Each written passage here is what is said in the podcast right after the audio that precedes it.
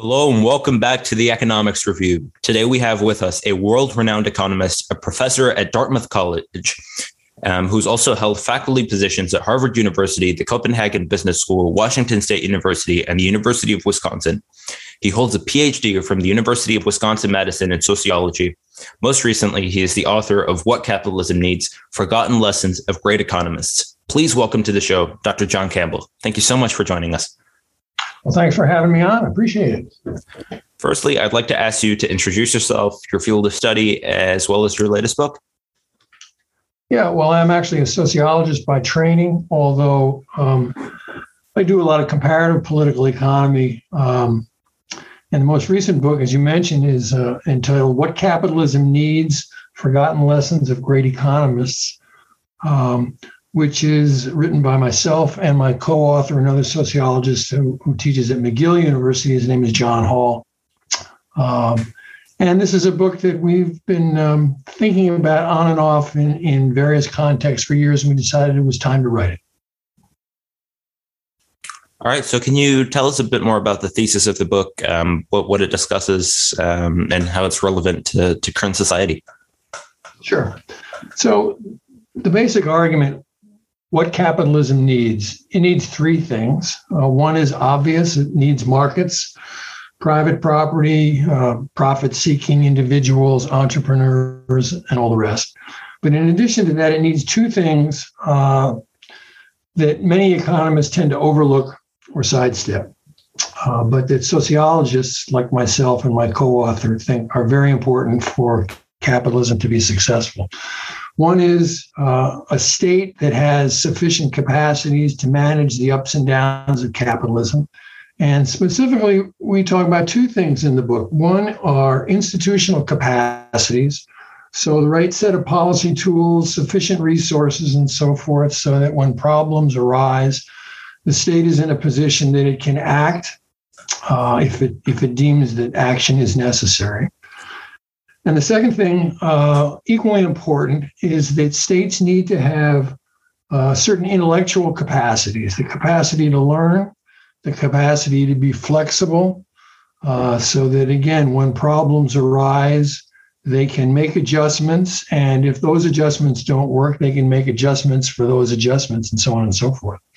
So capitalism needs markets. It needs states with sufficient uh, institutional and intellectual capacity and it needs a, a certain amount of social cohesion. Uh, it needs a certain amount of equality, not perfect equality, of course. Uh, it needs uh, uh possibilities for upward mobility, uh, and it needs a certain amount of voice for people to be included in decision making, and of course that that bleeds back into the state capacity issue.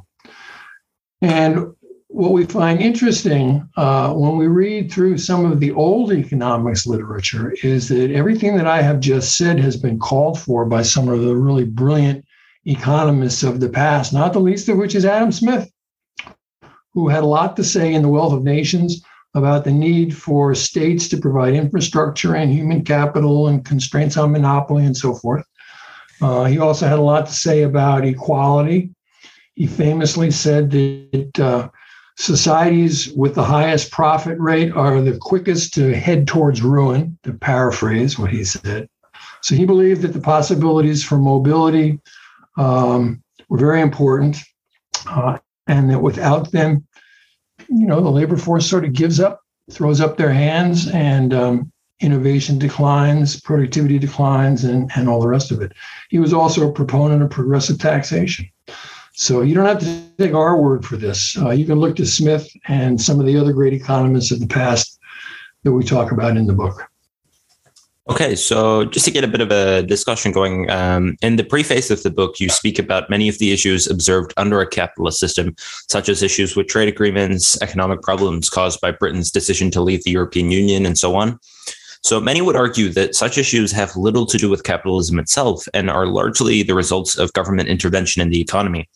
So capitalism was, at least as I understand it, founded on the laissez-faire idea that governments should not intervene in the market except in matters of public safety and to protect um, property rights. So, a true capitalist system um, with little government intervention would mean that international trade flows freely, unimpeded by tariffs and regulations. So, no agreements would be necessary, which means no trade wars and so on. It would also mean that government spending and power would be at an absolute minimum, ending issues with erratic leaders, um, large amounts of um, foreign debt, and so forth. Um, so in this way, um, I would see many of the issues that you talk about um, with capitalism in the current landscape as as being a drastic re- reduction in the size and scope of the government itself. So would you agree or disagree with such a solution, and, and to what extent? Well, you, have raised a whole bundle of issues there. I, I can't add them all. Um, but in terms of the Brexit situation, you know, Brexit in, in terms of your comment, it's a little bit ironic, right? Because um, Brexit was basically a withdrawal of, of Britain from the European Union, the old common market. Um, and it has now put itself in a position where it is restricted trade. It is it is in a situation where it's had to renegotiate all kinds of trade agreements. Um, and it's not been kind, at least so far, uh, to economic performance on the island. Um, and not to mention the fact that it's created all sorts of turmoil and problems in terms of uh, the situation with Ireland, Northern Ireland in particular. Um, so, uh, you know, Brexit, in my view, was an unfortunate thing, um, probably a mistake in the long run. You've seen, uh, particularly in the financial sector, um, financial industry movements of capital from Britain to the continent. Um, uh, and, and, there have been other indicators as well as uh, the problems that this has created. Um, we have a long way to go to see how it all plays out. Of course, this is a recent phenomenon. Um, but I would I would add um, one other thing about your your historical take on the origins of capitalism. There has never been really true laissez faire in a market economy. You, you go all the way back um, hundreds of years uh, when markets first started to emerge in Europe. Um, you could not have markets without permission from the crown. The crown provided protection, as you point out. Uh, the crown provided uh, a number of guarantees for people operating in the market. So, in my view, it, it's just uh, historically incorrect that you you can have a market system that's viable without state intervention. The two the two are are joined at the hip, have always been joined at the hip. The question, of course, is what's the best way to join them at the hip, and and um, we could certainly talk about that if you want to. Yeah. So um, the, the the position that um, most neoclassical or Austrian economic um, pr- proponents of neoclassical or Austrian economics take on on that matter is that the the government has two proper functions um, when they intervene in the market. One is to protect public safety. Um, so just an example of that would be um, like for example um, tr- you see traffic lights on the road or you know um, companies can't you know dump poison in, in, in their products and, and, sell them to you um, so that's that's an issue of public safety, and then the second thing is the pr- protection of property rights. So um, you know the the enforcement of laws regarding, for example, if I sign a contract and you provide me with a service, I agree to pay you, um, then you have some sort of recourse if, if I um, fail to do so. So those those are the the proper functions of government. Um, I, I wanted to get your take on what you would view um, as you know the proper role of government in, in a free market society. Well, I mean, there are different ways you can you can go at this. Um, as I said before, I'm I'm um, familiar with the literature on comparative political economy, and I've contributed a fair amount to that. So it's a question of what type of capitalism do you want, and what are the priorities uh, of that capitalist system. So, for example, uh, in the Scandinavian countries, for political reasons, they've prioritized relatively low levels of inequality, and that's led to the creation of large welfare states, um, high levels of taxation, and so forth. But that has not stifled economic growth or productivity. If you look at, um, for example, the World Economic Forum competitiveness rankings, you always see the Scandinavian countries in and among the top 10 or so.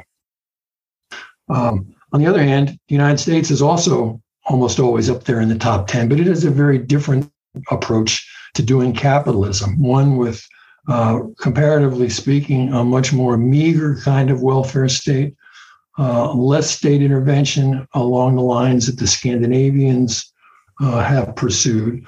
Although I would add one very important caveat to that, and that is that at least since World War II, uh, the federal government in the United States has poured tremendous amount of money into research and development in all sorts of industries that have facilitated um, tremendous innovation and growth, largely through military spending, but not entirely through military spending, either through grants, contracts, public private partnerships, uh, all sorts of different ways. So even in the United States, which is often held up uh, as a paragon of, of capitalism, um, with relatively little state intervention, there is still a tremendous amount of state intervention that the economy has benefited from historically. So that's an interesting point, and one that I was um, hoping to talk about um, that you brought up uh, regarding um, inequality. So you indicate in the preface, as well as a lot in your prior work, um, that inequality is, is, is an issue economically. So most countries with the lowest um, economic inequality are exceptionally poor, such as Afghanistan, whereas many of the most prosperous nations, where even the poor have a quality of life well above the world average, such as the United States, um, have extremely high economic inequality. And um, I'm glad you brought, brought up the, the Scandinavian example because I think that's an important distinction we have to draw um, between income inequality and wealth inequality. So um, Sweden ranks towards the the um, top of the world in terms of how unequal they are um, with wealth. Uh, I think Denmark is also there in the top five.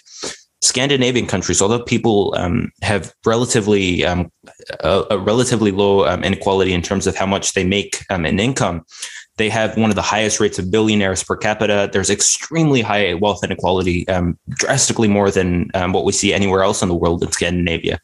So I wanted to know sorry, yet um, Scandinavian countries still have extremely high standards of living, even for the lower classes. So I wanted to know why you view economic inequality, um, and, and, if you do, um, this may just be my assumption, um, as as an issue rather than just a byproduct of, of a wealthy and, and healthy economy. Well, I mean, it's both cause and effect to a certain extent. I mean, you're right that the wealth inequality in the Scandinavian countries is quite high, but that's got a lot to do with the housing market and the the um, uh, the cost of buying a house in those countries. In fact, unlike the United States, most people um, in Scandinavian countries do not own their homes; they rent or they have uh, basically condominium style um, situations.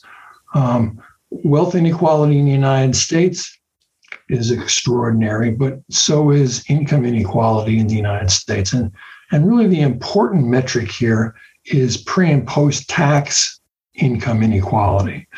Um, income inequality pre tax in the Scandinavian countries is considerable. I don't have the numbers off the top of my head, but post tax inequality, given the welfare state, um, is, is uh, much less significant than it is in the United States. It's interesting. I, I um, and of course, the flip side of that is that they pay tremendous amount of taxes.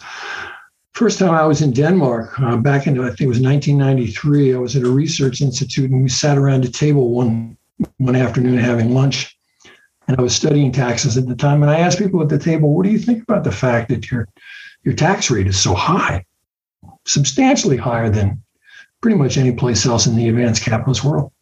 And they grumbled at first, and then without any prodding from me, they started to generate a list of things that they got back from the government in exchange for high levels of taxation. And, you know, it's a long list, including education, preschool up through and including college and graduate school if you choose to go there, clean environment, great transportation system, et cetera, et cetera, et cetera. Um, it's a different way of organizing capitalism. Uh, it works for them. The way we organize it in the United States works for us.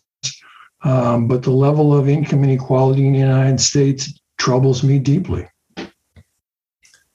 Yeah, um, and that's that's something that I, I wanted to ask you about. Um, is is why why that is so? Um, because obviously the Scandinavian model, um, we can um, dive deeper into that. Um, but the the essence of the Scandinavian model, which you talked about, is that the tax rates are not just high on the top one percent or the top ten percent. Tax rates are extraordinarily high across the board.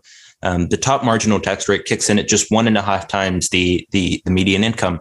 So pretty much anyone um, 60th, 70th percentile in income or, or, higher is paying the, the top marginal tax rate. Um, and then they have extremely high uh, value added tax, which is a sales tax, um, which is regressive in nature. So um, it, it, um, the, it disproportionately affects um, lower income individuals.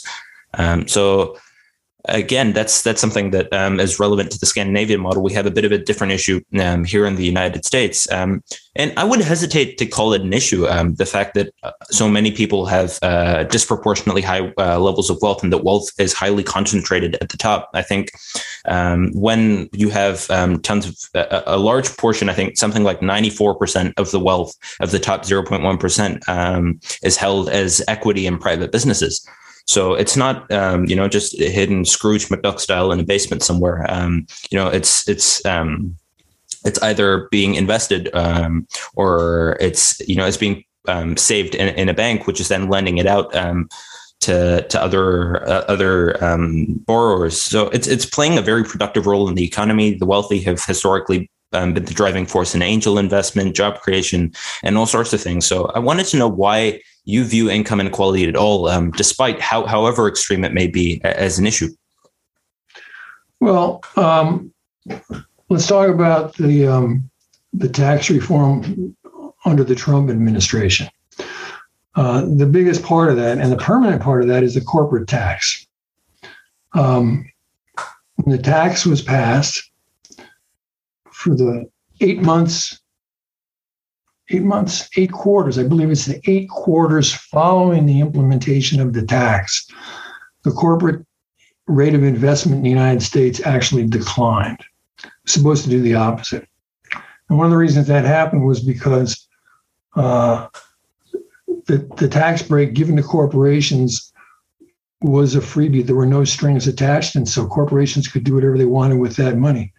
Many of the Standard & Poor's um, top 500 companies chose not to invest most of that money, but rather buy back stocks and do other things with it that were not particularly productive from uh, from uh, uh, an investment standpoint. Um, so again, what matters here is not just the level of inequality, but the institutional mechanisms that precipitate it and are designed to correct it if possible. And that's why keeping this in a, a cross national perspective uh, is really important because countries can do it in different ways and they have different results, which is, again, why I said in the beginning, you know, you can have different types of capitalism. Uh, and they, you know, the type that you choose depends upon what your priorities are, both politically and economically. Well, um, certainly, certainly an interesting response. Um, so I wanted to move on, get your take on some of the issues that have made um, headlines in the news this week. Um, so the first one being proposed taxes on unrealized capital gains. Um, so um, especially considering the impact it could have um, on many on the financial planning of many um, middle class American families. I wanted to know um, your opinion, um, especially in, in, a comparative sense, whether or not um, a government is ever justified in taxing wealth or profits that have not yet been realized. Well, I don't know the details of that, but I do know that roughly well, what is it, 80% of, uh, of all those sorts of investments that you're referring to are held by the top, what, 10, 20% of the American population. Uh, so this is not this is not a tax that is going to affect a wide swath of people in the United States. Um, I don't know what the tax rates are, so I can't really speak uh, with too much authority to how I how I think this affects you know, the middle class, so to speak. Um, but I don't have any problem with government taxation as long as the tax revenues are used for productive purposes for the social for the social good. And that's the rub oftentimes. That's where the politics comes into the situation. And yeah, and, and that's where I was headed um, here as well. So you talk a lot about um, tax revenue and its usage more more so than um, what it takes out of the economy, um, what what it's used for, and how the the government um, actually puts that puts that capital to, to productive use. Um, so I think this is where our, our, political system is especially relevant because often what's politically advantageous um, is uh, does not um, coincide with what's economically advantageous. So, um, especially with um, bills in Congress, we have a lot of pork barrel legislation, um, politicians trying to appease voters in their respective districts, um, tacking on endless amounts of legislation. you know, that's why we get four or 5,000 page bills with tons of bureaucratic spending, all sorts of waste that goes unchecked. So, um, do you see how would you reconcile the the political disadvantages? It's it's very unpopular for a, lot of things that, that make sense economically are are extremely unpopular with voters. You know, cutting some social programs that may be wasteful and unnecessary. Those sorts of things um, make politicians incredibly unpopular, but they, they might make sense economically. So I think that's a that's a bit of a problem area that um, you know a lot of the people that I've spoken to have really um, struggled to balance. So, given that, um, would you think that um, w- would you agree that a better solution um, would be to leave that capital in the hands of the market um, and, and, to reduce taxation overall, or to continue down this road? Well, I mean, if we're talking about the United States, clearly there's a lot of waste in government. No one is going to deny that. Uh, I would add quickly, however, that there's also a lot of waste on the corporate side. So nobody gets away clean here, in my in my opinion. Um, you know, part of the problem, if we're just going to talk about the United States, is the political system. And again, if you compare it to a lot of European countries, uh, Denmark is the one that I know the best. They have a very different political system.